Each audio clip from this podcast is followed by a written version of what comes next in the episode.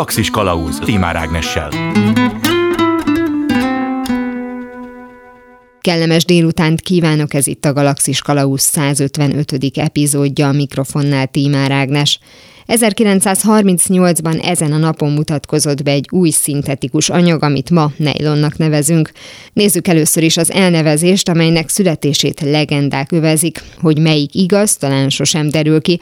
Mivel a nejlont első ízben a New Yorki világkiállításon mutatták be, az eredeti elnevezés állítólag a New York Pylon, azaz a kiállítás védjegyéül is szolgáló szabadságszobor nevéből származott. De van egy olyan elképzelés is, feltehetően tényleg csak legenda, hogy a nejlon szó a New York és London szavak összevonásából ered. A harmadik lehetőség szerint a nejlon nevét az anyagot előállító kutatóvegyészek feleségeinek kezdőbetűiből Nancy Yvonne Lavella Olivia és Niha állították össze a figyelmes férjek. És van egy korán sem kedves vagy éppen PC megoldás is, a nylon elnevezés talán a Na You Lucy Old Nipponese, noti tetvesvén japánok, bocsánat, szavak kezdőbetűinek összevonásából keletkezett. Ez szerint az elképzelés szerint így kiáltott volna fel a feltaláló abbéli örömében, hogy a műszál versenyképes lesz a valódi japán sejemmel. A különleges anyag születéséről lehet tudni, hogy Velis Hume Carothers vegyész találta fel. A nejlonról már a harisnya vagy az ellenségi vált szatyor jut az eszünkbe. Eredetileg azonban a második világháború utáni években az amerikai katonák ismertették meg a félvilággal, értéke pedig az aranyhoz és a cigarettához volt hasonlítható. Carothers az Illinois Egyetemen szerzett doktori címet 1924-ben, ezután itt, majd a Harvard Egyetemen oktatott szerves kémiát. 1928-ban hagyta ott a katedrát, és a DuPont vegyi gyárban egy szerves kémiai laboratórium vezetője lett, ahol újfajta anyagok előállítására végzett kutatásokat. Első találmánya 1931-ben a neoprén, a műkaucsuk volt, majd számos további anyagot állított elő. A legnagyobb áttörést jelentő találmányát a nejlont 1937. februárjában szabadalmaztatta a DuPont vállalat. Ebből eleinte horgászzsinórokat és fogkeféket gyártottak. Az igazi sikert a hajszálvékony nejlonszál előállítása jelentette, amelyből női harisnyákat készítettek. És mi itt kezdünk bele a mai utazásunkba. Az első interjúban többek között arról lesz szó, milyen változásokat hozott a divatiparban a műszál megjelenése. Első megálló Simonovics Ildikó divattörténész van velem a vonalban. Szia! Szia, üdvözlöm a hallgatókat! Kezdjük mindjárt azzal, hogy a nejlon, hogyha divatról van szó, akkor egyértelműen a nagy harisnya sztorival indul? Abszolút. Abszolút, mert hogy végül is a szélesebb körben való alkalmazása az inkább az 50-es évek vége, 60-as években terjedt el, miközben ugye már azokat a helyes kis sztorikat az amerikai katonák és az európai hölgyeknek, a, tehát hogy hogyan lehetett egy európai hölgy szívét ugye elrabolni, ez ugye egyszerű nylon harisnyával is megtörténhetett, tehát ugye vannak ezek a kis helyes legendák, de hát abszolút a 40-es években már jelen volt a nylon a harisnya gyártásban, hiszen maga a cég, ugye a DuPont cég, gyakorlatilag ők amikor belekezdtek ebbe, akkor már mint nylon harisnyát is propagálták, hiszen a harisnya az már korábban is, tehát a természetes alapú szálak, ami ugye régen a elsősorban sejem, az exkluzív harisnyák azok sejemből készültek, esetleg pamutból. Aztán a két világháború között lett hatalmas nagy konjunktúrája az úgynevezett műsejemnek, ami itt egy kicsit bele lehet menni abba, hogy, hogy ezeknek a műszálaknak, mint ami a nylon is, tehát mesterséges szálaknak, ugye vannak olyanok, amik természetes alapúak, ilyen volt a műsejem is, ami a két világháborúban lett nagyon népszerű, és az volt az előnye a sejemmel szemben, hogy ugye nagyobb mennyiségbe tudták előállítani, és ezáltal olcsóbb is volt és a, a, aztán a, a nylon pedig már egy olyan a számtalan, de tényleg számtalan, én nem vagyok vegyész, és ebben nem is tudnék nagyon mélyrehatóan belemenni, hogy hányfajta mesterséges szál létezik, de hogy a szintetikus szálakból a nylon az, aminek az alapanyaga is mesterséges, tehát nem egy természetben megtalálható alapanyag, ezáltal gyakorlatilag pont az arra adott még egy plusz adalékot, hogy korlátlan mennyiségben előállítható, míg a természetes szálak ugye azoknak a mennyisége az egy behatárolható. Általában jó természetűek, tehát hogy nagyon tudják változtatni pont a vegyi eljárások miatt az adott szálnak a természetét, és így a nejlon az a végtelen rugalmassága miatt, illetve az olcsó előállítása miatt nagyon-nagyon kedvező volt, és ezért volt a Dupont-féle olyan nejlonharisnya, ami a, amikor kihozták, akkor még nem is volt szakadós. Én lassan már nem is veszek harisnyanágot, mert hogy harisnyát egyszerűen egyszer felhúzom, és már amikor felhúzom, szétszakad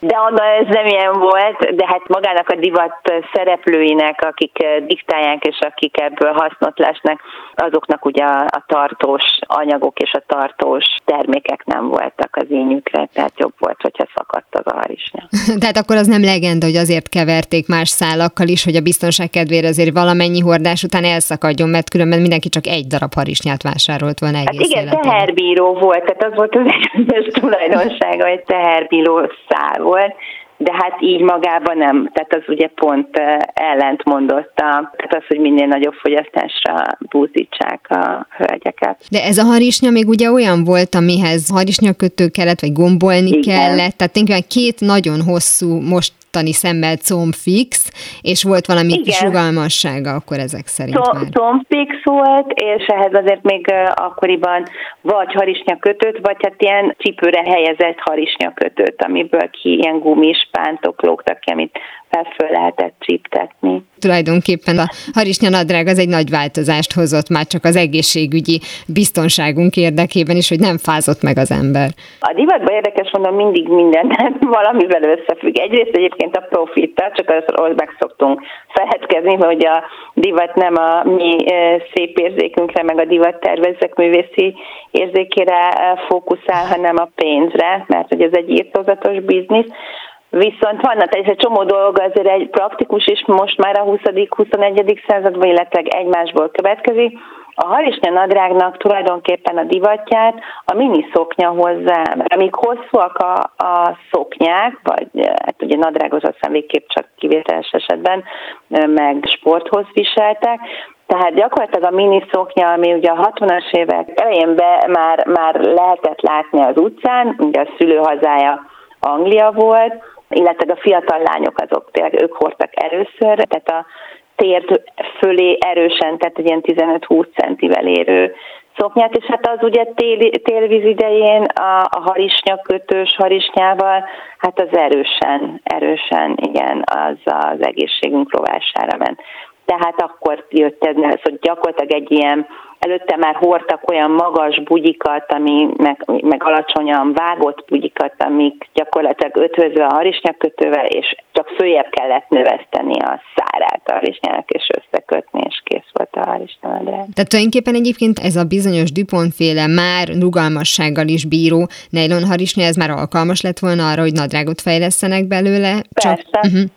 De mert én azt gondoltam, hogy ez annál mondjuk egy kicsit azért szilárdabb volt, és ezért sem volt arra opció, hogy, hogy tulajdonképpen mondjuk már a csípő vonalat tudja követni, és ténylegesen kialakítható legyen, hogy fel lehessen húzni derékig. Nem, az egészen rugalmas, a nejlonnak a, főleg a rugalmasságát emelik ki, mint előnyös tulajdonságát és pont ezért, tehát ugye különböző már a tízes években is voltak olyan elasztikus anyagok, amivel például olyan fűzőket készítettek, aminek ilyen gumírozott oldala volt, tehát ez éppenséggel megoldható lett volna. Az új szállal, csak sűrű kötésű teszik, tehát nem, nem, nem, ez a, ez a, ez a ruha hossza az, ami a praktikum. Hát eleve az, hogyha előre hajol, akkor ki van mindene, túl rövid a szoknya, illetve egyébként nagyon kedveltek lettek pont a, a 60-as években a, ez a fia, az úgynevezett fiatal divat jegyében, mert ugye ez a kicsit ez a, a twiggy, ugye a galjacskának is neveznek, egy nagy ultravékony, hatalmas, őzike szemű, rövidhajú B babalány, tehát ilyen ovis sziluett, nem is csak a sziluettje, hanem gyakorlatilag az arc berendezése, tehát olyan nagy szemei voltak, mint akár a japán manga figuráknak, vagy amilyen a kisgyerekeknek van, és ezzel játszottak rá, hogy igen, ez a 60-as évek új nő, női ilyen nagyon babalány, egy ilyen, meg aztán egy ilyen kis lolitás, akkor kicsit már idősebb. És azok ugye a kislányok, azok eddig is rövid szoknyákba jártak, és tulajdonképpen ez megy be az utcai divatba, meg a nő, nők divatjába, és a színek is sokkal élénkebb, sokkal erősebbek lesznek, mint a korábbi időszakban. És ehhez aztán színes, meg mintás harisnyákat, harisnya nadrágokat, bocsánat, kezdenek fejleszteni, és piacra dobni, amit ezek a fiatal lányok hatalmas nagy lelkesedéssel vásárolnak. Igen, ugye mennyire megjelenik ez a, a popkultúrában, nekem rögtön beugrott Antoniónak a nagyítása, ahol pont Igen. van egy ilyen fotózás, ahol azt hiszem lila meg zöld harisnyanadrágokban ülnek a lányok, meg mindenféle pózokban fotózzák őket, de hogyha már ez szóba került, hogy a nylon az lényegében a műszálak közül csak egy, de ugye ebben az adásban többek között azért a mesterséges és a természetes összehasonlításával is foglalkozunk, tehát egy kicsit általánosabban is érdemes kitekintenünk erre, hogy az, hogy egyáltalán mondjuk megjelenik a műszál, például mondjuk a nylon, de további más műszálak is, azt egyfajta fejlesztésnek, fejlődésnek élték meg, tehát hogy mondjuk amikor ezek először teret kaptak, és már nem csak a természetes anyagoknak jutott hely, akkor még nyilván nem jelentek meg azok a félelmek, amelyek most vannak, hogy ne szennyezzük a környezetet és, és a többi jogos félelmek, hanem egész egyszerűen azt lettek, hogy fejlődik mondjuk a divatipar, és létre tudunk hozni olyan esetleg formákat, színeket, amelyeket korábban nem. Meg igazából az olcsosítás és a tömegtermelés volt már a 19. századtól egy előre tolt igény. Tehát, hogy maga a divatipar, ami ugye már az előbb említettem, hogy egy kőkemény bizniszt képzeljünk el, és nem csak művészi kreátorokat. Tehát ott a minél olcsóbban és minél nagyobb mennyiségben való termelés, az már a 19. századi, az, az Egyesült Államokban a nagy a konfekciógyárak megalapításánál már egy, ugye egy nagyon fontos szempont volt. És ugyanígy az alapanyagoknál, tehát hogyha ha, ha nekem nem, a, nem vagyok kiszolgáltatva ugye a, a, a mit tudom én, a birkat pásztornak, meg a birka tenyésztésnek a, a, a, a különböző természetes alapanyagok, mint a len, a pamuta,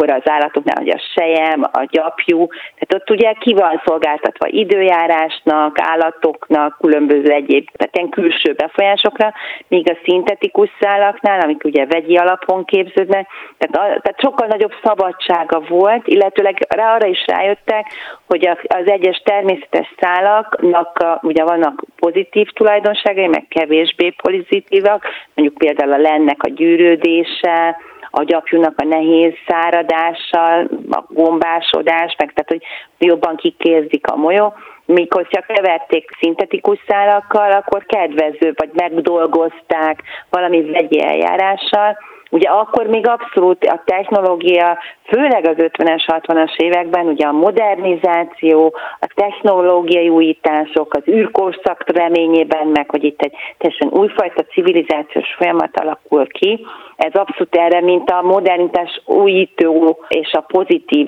dolgaira tekintettek. De ugyanígy a 19-20. század fordulóján, hogy igen, ez egyrészt anyagi haszonra is teszünk ezáltal másrészt meg igen a technológiába vetett hit, ez gyakorlatilag ugye az ipari forradalom óta megvan, mint egy abszolút a fejlődés, most ilyen mocskaköröket mutatok, most ezt ma már máshogy tudjuk adott esetben megismerni, vagy hát így gondolkodni, hogy most ez fejlődés, vagy nem fejlődés, de mindenképpen technológiai szempontból úgy gondoljuk, meg úgy, tehát hogy ezt egyfajta fejlődésnek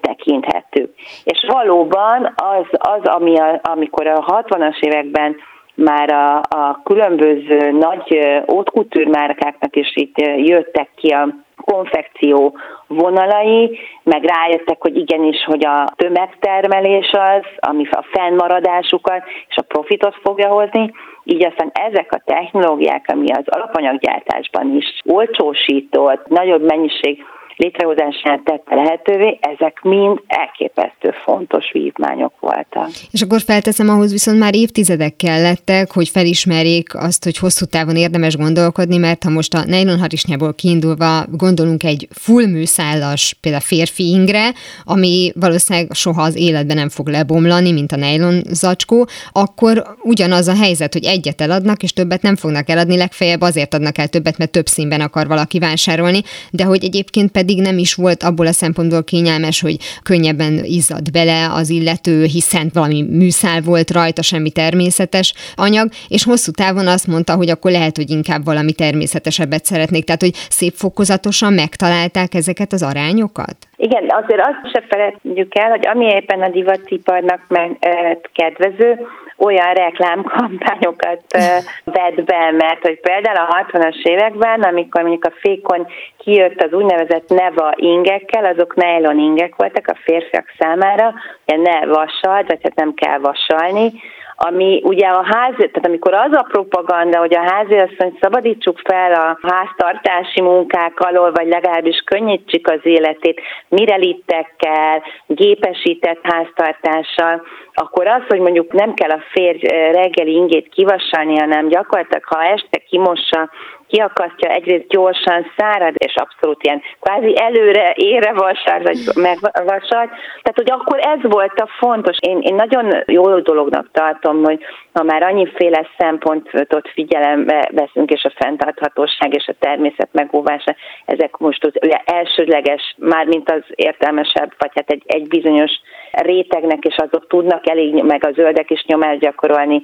a divatipari cégekre, hogy azért ezt tartsák figyelembe, vagy a textilgyárakra, ez nagyon jó, csak azért annyira nem kell megvetni feltétlenül és megkövezni az 50-es, 60-as, meg tehát a korábbi időszakok társadalom, mert még nem ez volt a fókusz, tehát ezt még nem látták. Nyilván ez időbe tellett, tehát hogy például a műsejmet is azért váltotta fel a nylon, mert az egyébként az jobb volt, tehát annak például az előállítása kevésbé volt környezetszennyező. Tehát, hogy ezek szépen lassan jönnek, és újabb és újabb szempontok rakódnak rá, és már tehát, hogy teljesen máshogy gondolkodunk mi, mint ahogy mondjuk anyáink és nagyanyáink tették, vagy hát ennek a, az iparisított háttérben dolgozók is akik tudatosan gondolkodnak most már ezekről. Tehát ez egy összetett dolog, de én a, tehát azt gondolom, hogy most már egyre több, nagyobb tudásunk van, és tudjuk mérlegelni, hogy például a lebomló műszer, vagy ugye nagyon sok olyan szintetikus anyag van, aminek kedvezőbb a tulajdonsága egyébként akár, mint a természetes szálnak,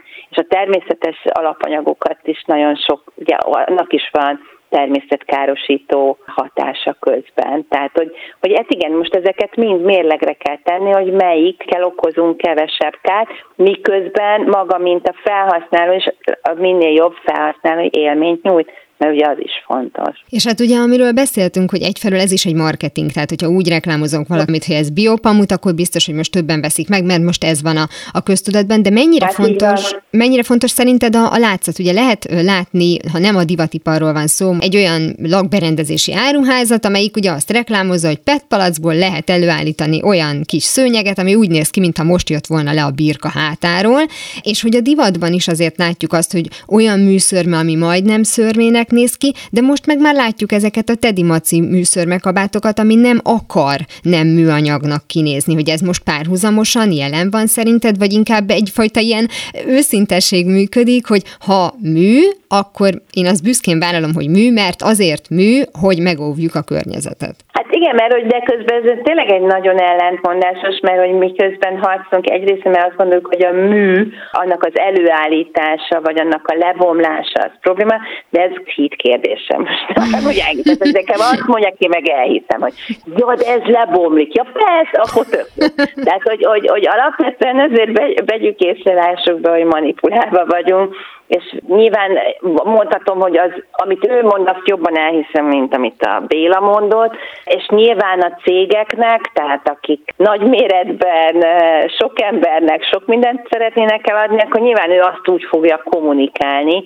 hogy aztán majd jöhetnek olyan szervezetek, akik valóban a körmükre nézik, és valaki tényleg feltárja, hogy ezek valóban, amit ők állítanak, fogyasztóvédelmi szempontból, hogy ezek hiteles dolgok, vagy meg vagyunk vezetve. De én azt gondolom, hogy ezt most nevezhetjük, ezt is divatnak, tehát hogy az, hogy miről, hogyan gondolkodunk, az is egyfajta divat, hogy, hogy mit tartunk fontosabb szempontnak, hogy, hogy ma már egy eredeti szörmebundába utcára menni, az a fiataloknak a mély megvetését, tehát megvető pillantását fogja az magán viselni végig. És a látszat, bár ugye azt tisztáztuk, hogy az esztétika az teljesen másodlagos itt a piacsal szemben a, a divatiparban, de egyébként azt lehet látni, hogy ez az említett például Teddy Macis műszörmekabát az azért lesz működőképes, mert mindenki számára nyilvánvaló, hogy műszörme, tehát hogy nem kell oda mennem a metron valakihez, és azt mondanom, hogy igen, tudom, hogy az úgy néz ki, mintha csincsilla lenne, de higgy el, hogy poliészterből hmm. van.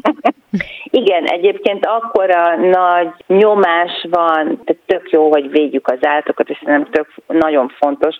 de ez is egy kicsit összetettebb. Tehát kicsit itt sematikusan gondolkozik ma így a, a divatipar által megvezetett fogyasztó, én azt gondolom, és így aztán ebben is. De az biztos, hogy két dolog ér jó. Egyrészt olcsóbb sokkal, még mindig, mint hogyha valódi szörmét vennénk, meg úgyis egyébként sokkal a mai trendeknek sokkal inkább megfelelő szabásvonalban meg. Tehát, hogy menő, menő lesz. Egyszerűen meg a másik is azt hordja, tehát mi egy, egy kazba tartozunk, és mi, mi, mi szeretjük az állatokat. Tehát tulajdonképpen a, a divat az képes a mesterséges és természetes közötti feloldhatatlannak tűnő ellentétet úgy kezelni, hogy akár mondjuk a mesterséges az abszolút legyen menő, hogyha az a megfelelő üzenetet hordozza. Hát igen, mert hogy a mesterségesnek, ha elvitetjük, hogy annak a mind az előári, mert most ezek a legfontosabb ilyen címkék, tehát ha, ha ennek ugye minél kisebb az ökológiai lábnyoma az előállításának, közben újra hasznosítható, akkor, akkor inkább legyen műszer, mint hogy bántsuk a, ha most itt ez az állati, mert a növényinél ott nem de az állati, tehát hogy állat nem szenvedhet azért, mert hogy én, én az ő bundáját, szörméjét, bármiért magamon hordom. Nagyon szépen köszönöm. Simonovics Ildikó divattörténésszel beszélgettem a természetes és a mesterséges divatban való jelenlétéről. Köszi szépen még egyszer. Én is köszönöm. Totó, azt hiszem már nem Kenzeszben vagyunk. Ahogy a divatban, úgy az életünk minden területén már megjelent a természetes kontra mesterséges probléma. Persze az nem véletlen, hogy a legszembetűnőbben mégiscsak a külsőnkön jelenik meg, így a folytatásban szó lesz például a szépség különböző korokban való megítéléséről is. Második megálló Cingel Szilvia, néprajzkutató kulturális antropológus van velem itt a stúdióban. Szia! Szia! Az, hogy valami természetes, vagy az, hogy mesterséges, azért az utóbbi időben nagyon nagy hangsúlyt kapott, de szerintem azért ez nem az első olyan időszak a történelemben, amikor ez egyáltalán felmerült. Ez így van, a természetesség megítélése az koronként változik, és függ egyrészt a társadalmi helyzettől, függ a politikai helyzettől, és függ attól, hogy az adott uralkodó osztály hogyan ítéli meg ezt a kérdést, és ezért csak el nagy általánosságokban beszélhetünk erről a kérdésről, hiszen ennek vannak objektív és szubjektív részei, és nyilván lokális szinten ennek lehetnek eltérő megítélései, az, hogy mi természetes és mi nem. De hogy konkrét példákat hozzak, 1854-ben egy Taylor Barnum nevű sómester azt gondolta, hogy valami egészen új és izgalmas izgalmas dolgot, egy új műfajt fog teremteni, és azt gondolta, hogy nem természetes emberi testeket fog mutatni az ő show műsorába. Ez azt jelentette abban az időben, hogy például színesbőrű embereket mutatott, testi fogyatékos embereket mutatott, vagy adott esetben szeplős embereket mutatott, és ha belegondolunk, akkor ami akkor nem volt természetes, ma már ezek a kérdések, én azt gondolom, hogy teljesen természetesek, vagy legalábbis haladunk afele, hogy, hogy nem csodálkozunk el, hogyha látunk egy színes bőrű embert, vagy, vagy, vagy, vagy nem mutatunk cirkuszban mondjuk egy testi fogyatékos embert, mint a természetellenességnek egy ilyen, ilyen szimbólumát. Hamarosan folytatódik a Galaxis Kalauz benne az interjú Cingel Szilvia kulturális antropológussal. Galaxis Kalauz Ez itt továbbra is a Galaxis Kalauz, én Tímár Ágnes vagyok. Folytatom a beszélgetést Cingel Szilvia kulturális antropológussal. Megvizsgáljuk többek között, hogy mitől számít egyes korokban valami természetesnek, míg más történelmi időszakokban ugyanaz mesterségesnek, és hogy vajon a kettő közötti választás napjainkban miért vált erkölcsi kérdésé. De hogy visszatérjek egy picit a szeplőségre, és akkor itt eh, rátérnék arra, hogy például a 20. század elején is ugye egy igazi úrinő akkor volt szép, hogyha szép fehér volt a bőre, a lesült bőr az a parasztoknak a színe volt, ugye ezért voltak ezek a hatalmas kalapok, illetve hát púderezték az arcukat, pontosan azért, mert hogy a napfény ugye szeplőssé tette az arcukat, és valamivel ezt el kellett takarni, demonstrálni demonstrálni azt, hogy ők valamilyen társadalmi réteghez tartoznak, és ez egy státuszszimbólum volt, a, a szép, hófehér, adott esetben púderezett arc. Na most ma, ha bemegyünk egy drogériába, akkor divat lett újra a szeplő, és akinek nincs szeplője, meg tud vásárolni magának olyan kozmetikai szereket, amivel műszeplőt tud magának ne. csinálni. De van ilyen, és egyre inkább, és hogy ez, ez a trend trend egészen megfordult. Vagy, hogy még egy extrém példát hozzak, hogy az 1935-ben Amerikában megjelent a körömlak, és ez egyrészt iszonyatosan botrányos volt, másrészt pedig nagyon-nagyon megosztó is volt, hogy ez természetes vagy nem természetes. És ugye amikor az első hollywoodi filmek megjelennek, a színes filmek, akkor ugye ezek a gyönyörű színésznők egyszer csak vörös körmökkel jelennek meg, és hát óriási botrány van belőle, és elkezdődik arról egy gondolkodás, hogy ez mennyire természetes vagy nem természetes, és hát Magyarországon is én említenék egy írót, például Szépernőt, aki egy külön publicisztikát szentel ennek, hogy, hogy ez a címe a publicisztikának, hogy, hogy vöröset lobbantak a nők körmei, és arról gondolkodik, hogy ez neki tetszik-e, hogy ez természetes, nem természetes, és akkor miután nem tudja eldönteni, és úgy tűnik nekem, hogy hát eléggé riasztó számára a vörös női köröm, ezért egy ilyen frappáns mondattal megoldja azt, hogy hát a második világháború kérdését sem tudta megoldani, akkor a körömlak kérdését sem fogja. De ha ugye megint most, ha bemegyünk egy, egy kozmetikába, vagy egy drogériába, hát iszonyatosan széles a körömlak paletta, és azt gondolom, hogy most már kevésbé megosztó ez a kérdés is. Hú, hát ez most rengeteg kérdést és témát felvetett, de ugye amit említettél rögtön az elején, és aztán a hollywoodi példa is ezt támasztja alá, hogy az úgynevezett uralkodó osztály mi az, amit előirányzott, hogy akkor ez is koronként eltérő, hogy ki az, aki majd meg fogja mondani, hogy most éppen a természetes, most éppen a mesterséges, vagy éppen, hogy a mesterségeset természetesnek tekintjük. Ez pontosan így van, és amikor jön egy extrém kinézet, akkor ez mindig valamit kifejez, és mindig valaminek a lázadásaként jelenik meg. Mondok egy példát, például első Erzsébet angol királynő, vannak korabeli festmények, hogy ő hogyan nézett ki, és ő volt az, aki eh, nagyon erősen ilyen nagyon fehérre festette az arcát, nem csak azért, mert himlős volt, és valahogy el akarta takarni, de ezzel a nagyon vastag, nagyon egész egészségtelen, mert ólom volt benne, mérgező volt, tehát hogy, hogy nagyon-nagyon egészségtelen volt, mégis használta, mert ezzel ő demonstrálni akarta az ő hatalmát, valamit kifejezett azzal, a nem természetes megjelenéssel, hogy igenis ő pozícionálta magát a társadalomnak a legfölsőbb rétegében, és hogy egy másik királynőt, egy másik Erzsébetet mondjak, például ott volt Sisi, aki ma már tudjuk, hogy testképzavaros volt, és hogy rengeteget foglalkozott a testével, és azok a beteges fogyókurák, amiket ő hát napi szinten űzött, ő is lázadt valami ellen, és tulajdonképpen azzal a test reformálásával próbálta magára valahogy felhívni a figyelmet, és ugye Sissi-nél például ő 40 éves koráig engedte magát fényképeztetni, utána nem,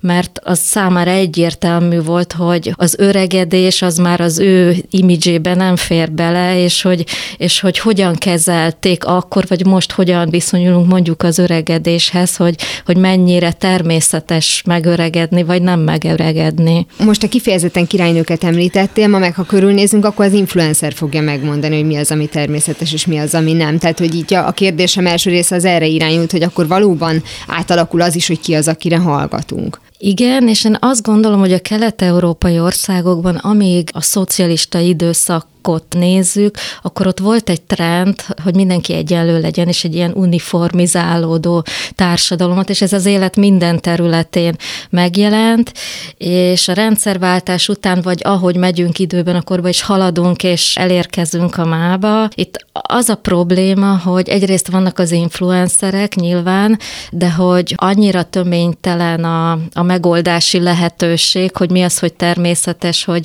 mi nem, hogy igazából azt gondolom, hogy most egy átmeneti időszakban vagyunk, és most újra elkezdődik egy lázadás. Egyrészt az, hogy közelít egy ökológiai katasztrófa, és hogy valamit tenni kell, és valahogy vissza kell nyúlni a természetes szerekhez. Másrészt pedig, hogy hát van egy picit olyan irány is, hogy az influencerek már annyira merészen használják a természetes, illetve a nem természetes szót, hogy ugye ebbe beleférnek azok a testi, vagy műtétek, vagy, vagy nem természetes testalakítások, ami mellett egyszerűen nem lehet, nem, nem lehet szó, szó, szó nélkül hagyni, mert hogy nagyon-nagyon feltűnőek. Ugye hát nyilván arról nem is beszélve, hogy nagyon sokszor itt önjelölt megmondó emberekről van szó, tehát ki dönti el, hogy Így most van. neki igaza van, vagy sem. De ha már szóba került, ugye korábban ez a bizonyos lázadás, ezt említetted, akár mondjuk első Erzsébet kapcsán. Több ilyet látunk, tehát ha mondjuk például megnézzük a fűző elhagyását a századforduló környékén, vagy akár mondjuk a hippi mozgalom idején a, a melltartó égetést, aminek nyilvánvalóan ideológiai részei voltak, hát de volt egy kényelmi része is, és az egyik a másikból fakad, hogy nekem miért kell azért sanyargatnom magam, hogy a társadalom által szépnek minősített értékrendbe beleférjek, és közben pedig adok magamnak fizikailag is egy, egy szabadságot, mondjuk mind a két példa esetében. És hogy most is például erről van szó, mert az jutott eszembe, hogy a pandémia után állunk, és egyszer csak azt látjuk, hogy divat lett az, hogy le van nőve a haja, hogy elkezdtem hagyni őszen a hajamat, mert mondjuk hm, nem jutott el fél évig a fodrászhoz, és hogy tulajdonképpen itt a gyakorlat, a praktikum előhív olyan dolgokat, amire föl lehet fűzni egyébként jogos ideológiákat? Részben igen, de hogy egy picit visszatérjek a fűzőhöz, ugye több száz éven keresztül a nők fűzőbe jártak, és amikor a, a 20. század elején, és ugye itt nem beszéltünk arról, hogy ennek van egy egészségügyi vetülete is, hogy amikor az orvosok mondják azt, hogy annyira eltorzulnak ezek a női testek, és annyira nem természetesek, és hogy valamit tenni kell, mert több mint 40 betegséget leírnak a fűzővel kapcsolatban, és egyszer csak a nők szembesülnek a saját természetes testükkel, hogy ez nekik akkor mennyire nem volt természetes, és hogy akkor jönnek be a fogyókúrák, a diéták, és, a, és tulajdonképpen az a nagyon sovány testideál, ami tulajdonképpen a mai napig tartja magát, de hogy most, amikor már azt mondom, hogy egy átmenetbe vagyunk, akkor egyrészt a pandémia, tehát hogy, hogy valamilyen krízis helyzet, az egy csomó mindent megváltoztat, és ami korábban nem le volt lehetséges, vagy nem elfogadott, az hirtelen elfogadott lesz, mert hogy valóban egy karanténban nem lehet csak úgy elmenni egy fodrászhoz, de én azt gondolom, hogy lesz azért ennek egy olyan vetülete is, hogy vissza fogunk mit érni, amikor majd lehet, de ez majd figyelni kell azt, hogy milyen szépségtrendek, milyen olyan új gondolatok jönnek be, amik hát aztán változtatni fognak ezen a megítélésen is. Mondok egy példát, tíz évvel ezelőtt ez még teljesen elképzelhetetlen volt, hogy, hogy a kifutókon plusz size modellek megjelenjenek, és most ez a test pozitivitás, azt, hogy már nem lehet úgy divat bemutatót látni, hogy ducip hölgyek ne jelenjenek meg, és hogy minden divat márka törekszik arra, hogy, hogy behozza ezt a jelenséget, itt párhuzamosan két dolog megy. Egyrészt ugye marad, nagyon erősen tartja még magát a nagyon sovány nő ideál, de hogy mellette megjelenik a tuci balkat, de az egészségről valahogy kevesebbet beszélünk, hogy ezek mind a szépséget demonstrálják, és azt, hogy a szépségipar erre épül, hogy te szép legyél, kívülről mutasd meg magad, de az, hogy mennyire vagy egészséges, és mondjuk egy, egy duci hölgynek lehetnek, vagy sokkal inkább lehetnek akár egészségügyi problémái is, mondjuk, mint egy soványabb, aki, aki tornászik, vigyáz az alkatára, tehát hogy ez nagyon-nagyon sok összetevős kérdés. De ha már a kifutóknak a példája felmerült, ugye ez mindig egy érdekes dolog, hogy nem kellene ezt leválasztanunk a, a realitástól, hogy ez olyan, mint a Barbie baba jelenség, hogy ne akarjon a Barbie baba alacsony, kövér, és a többi. A Barbie baba az nem egy valós női alak, és hogyha ezt megértjük, akkor nem várunk el tőle semmit. És hogyha kifutóra az ilyen gyönyörű gazella, magas, vékony nők mellé teljesen normális, a szó legjobb értelemben normális alakatú nőket teszünk, akkor persze, hogy mindenki kövérnek fogja őket látni, miközben ők egyébként nem lennének kövérek, tehát valójában kontraproduktív a dolog. Én azt gondolom, hogy nem, mert ahogy mondtam, átmeneti időszakban vagyunk, és nem tudjuk, hogy mondjuk tíz év múlva mi lesz természetes. Én csak bízom benne, hogy valahogy mindig azt szoktam mondani, hogy amikor a nők levették a fűzőt, onnantól indult meg a nők igazi frusztrációja, ami a mai napig tart, mert hogy onnantól kezdve kezdődött el az, hogy betegesen elkezdtek a testükkel foglalkozni, és hogy nézzük meg, hogy mennyi fogyókúra reklám van nap, mint nap, és az a dömping, ami, ami a nőket elárasztja te, minden területen, akár a közösségi médiában, akár a plakátokon látjuk ezeket a még mindig tökéletes női testeket. Nyilván az, hogy bejöttek a plus size modellek, ez valamennyire kontraszt is, de azt gondolom, hogy ez még nagyon sokáig nem fog megváltozni, hogy elfogadjuk azt, hogy valójában milyen a mi testünk, vagy hogy nem az a természetes, de egy irány elindult, és csak reménykedni lehet benne, hogy ez mondjuk 10 vagy 20 év múlva az lesz a természetes. Most azt gondolom, hogy abszolút egy átmeneti folyamat részesei vagyunk. Igen, ez többször említett, hogy átmeneti, és hogy ezek a folyamatok egymásra hatással is vannak, például az említett mondjuk a globális globális fenyegető katasztrófa, ami esetleg begyűrűzhet odáig is, hogy onnantól kezdve mondjuk én nem rúzsozom magam, ami ez egy nagyon hosszú Igen. asszociációs Igen. folyamatnak az eredménye, de miért kell, hogy ez legyen feltétlenül a végeredmény? Tehát ugye nagyon sokszor lehetett látni, hogy valaki azt mondta, hogy hát én nagyon természetes akarok lenni, de akarok sminkelni, és akkor természetes anyagokból fogom kikeverni, nem megveszem, és a többi, de törekszem rá, mert nekem mondjuk van egy ilyen igényem, hogy én szeretnék mondjuk sminkben kimenni az utcára, mert csak. Ennek ellenére mégis az lett, nem tudom, hogy ez is a praktikumnak az oka, hogy ha már egyszer tele van szeméttel az óceán, akkor innentől kezdve én egyébként hagyom lenőni a hajamat. Erre a paraszti kultúrát tudom példának felhozni. Ugye ott nagyon sokáig teljesen önellátóak voltak az emberek, és minden természetes anyagból állítottak elő, és valahogy én is próbálok azokkal a sémákkal operálni, ahogy egy parasztember élt, mondjuk 70-80 évvel ezelőtt is, de hogy mondjuk, ha megnézzünk egy parasztlányt, akkor ő is minkelte magát, mert például azok a lányok, akik cselédkedtek városon, azok pont pontosan látták azt, hogy itt vannak izgalmas kozmetikai szerek, és ezt helyi szinten előállították maguknak. Mondok egy nagyon érdekes dolgot, hogy gyűjtötték a cikória kávénak a papírját, és azzal pirosították magukat. Ez egy abszolút természetes dolog volt, de számos ilyen paraszti szépségpraktika volt, tehát, hogy, hogy megvan az igény arra, és ez szerintem most is így van, hogy, hogy megvan az igény, és egyéni szinteken megpróbáljuk megoldani. Azt van, aki vegyszeres rúzsal, és van, aki meg mondjuk úgy rúzsozza ki a száját, például ezt is a parasztlányok csinálták, hogy eperrel vagy, vagy málnával ugye végig húzták, és ez egy picit megszínesítette az arcukat, vagy például, ugye mert az ókorban is festették a nők a hajukat,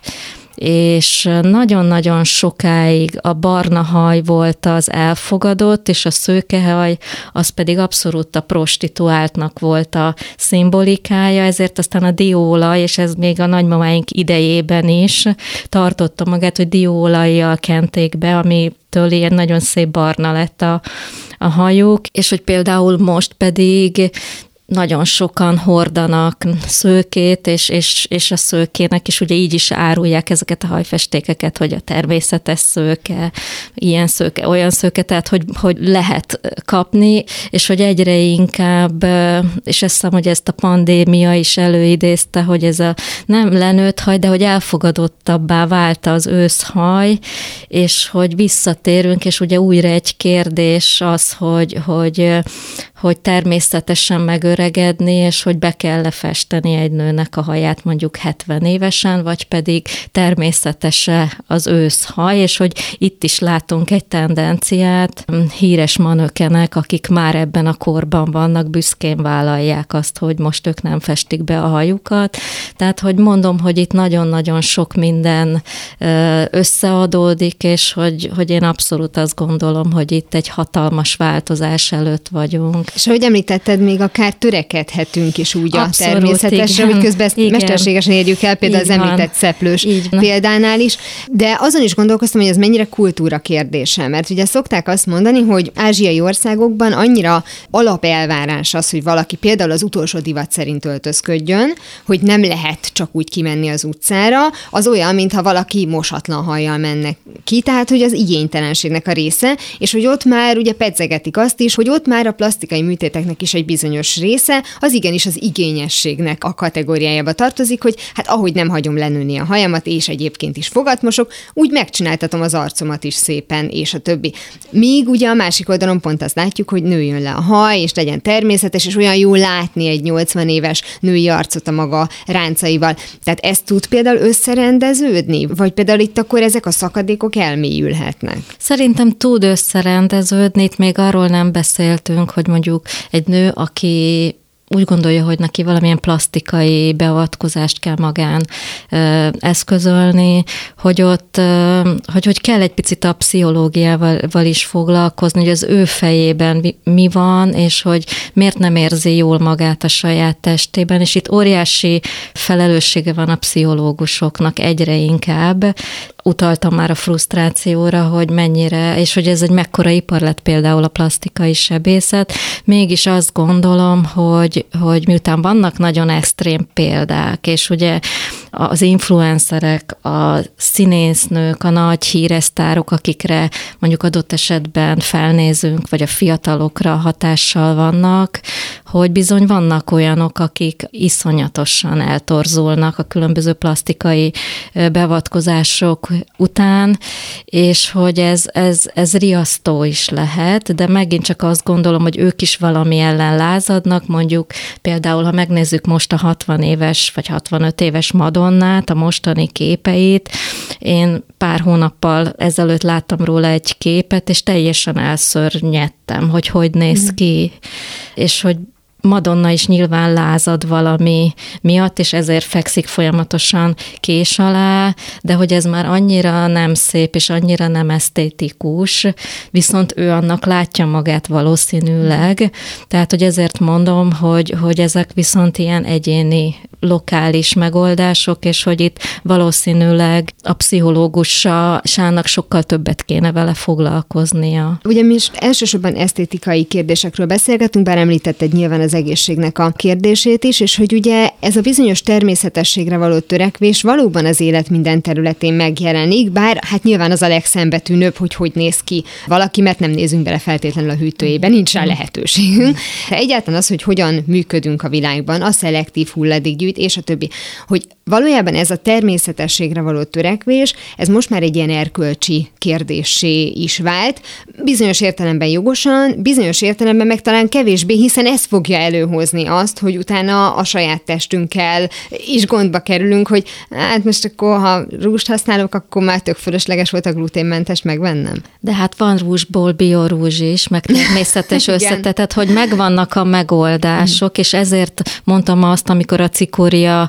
kávépapírjáról beszéltem, hogy szerencsére olyan helyzetben vagyunk, hogy mindenre tudunk választ adni, vagy legalábbis megpróbálunk, és, és meg kell nézni Budapestet, hogy 5-6 év alatt előzönlöttek a drogériákat, a biotermékek, a bioélelmiszerek, a különböző ilyen second hand boltok, ahol kifejezetten azt demonstrálják, hogy, hogy onnan vegyél, ne újat vegyél, és hogy vagy azt, hogy most már nagyon sok szupermarketben nem lehet műanyag zacskóba pakolni mondjuk a kenyeret vagy bármit, tehát hogy azt gondolom, hogy nagyon gyorsan reagálunk. Nyilván egy, egy ökológus, aki azt mondja, hogy jön a klímakatasztrófa, nem így látja, de kis lokális szinteken én azt gondolom, hogy nagyon lassan, természetesen, de valami elindult, és hogy a vegyszeresnek is most már megvan a természetes változata, és hogy nyilván ez anyagi kérdés is, hogy mit tudunk megvenni,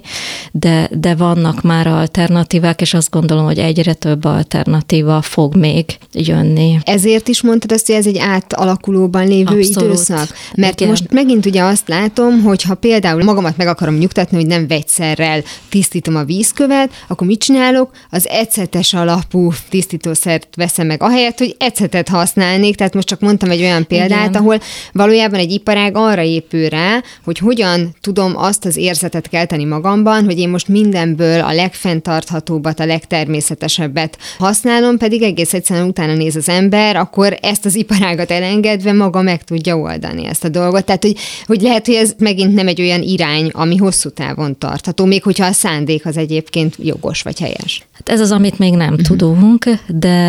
amit már mondtam, hogy a nagymamáink és a paraszti kultúra az egy nagyon jó minta, azt gondolom, és hogyha, és ez 70-80 év, tehát nem kell több száz évre korábbra visszamenni, de ha ott megfigyeljük, hogy a déd nagymama hogyan főzött, hogyan használta a mindennapi tárgyait, hogyan állította elő, abból már egy csomó mindent le tudunk a mai mindennapjainkba is képezni, tehát hogy azt gondolom, hogy ez egy jó minta, és, és ez viszonylag közel van korban. Egyfelől nyilván ezt mi magunk döntjük el, hogy ebben a történetben hogyan és milyen módon veszünk részt, de azt jól gondolom, hogy társadalmi szinten mégis van egy olyan megítélés ennek a dolognak, hogy hát az a jó fej, aki beáll ebbe a nagyon természetes elképzelésbe, ami most van. Hát nyilván, hogy azért ez egy nagyon konfliktusos dolog, mert hogy én is naponta látom azt, hogy gyűjtsük szelektíven, ne gyűjtsük, vagy az, hogy,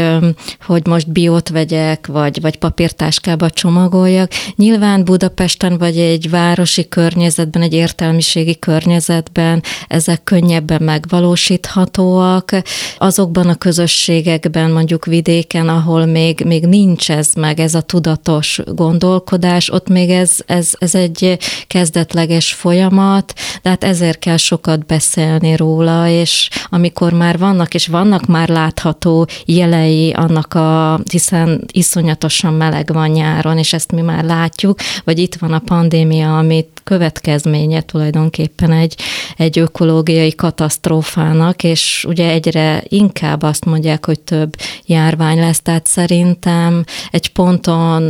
ö, fogunk ezen sokat gondolkodni, és szerintem az agyak is egy picit átfognak erre, mert át kell, tehát hogy ez egy kényszer helyzet, és ebben az átmeneti időszakban nyilván azért mondtam, hogy társadalmi beágyazottság, politika, intelligencia, tehát sok minden befolyásolja azt, hogy mi az, hogy természetes, illetve mi az, hogy nem természetes, vagy mit gondolunk annak. Nagyon szépen köszönöm. Cingel Szilvia, néprajz kutató, kulturális antropológus volt a vendégem. Én is köszönöm szépen. 42.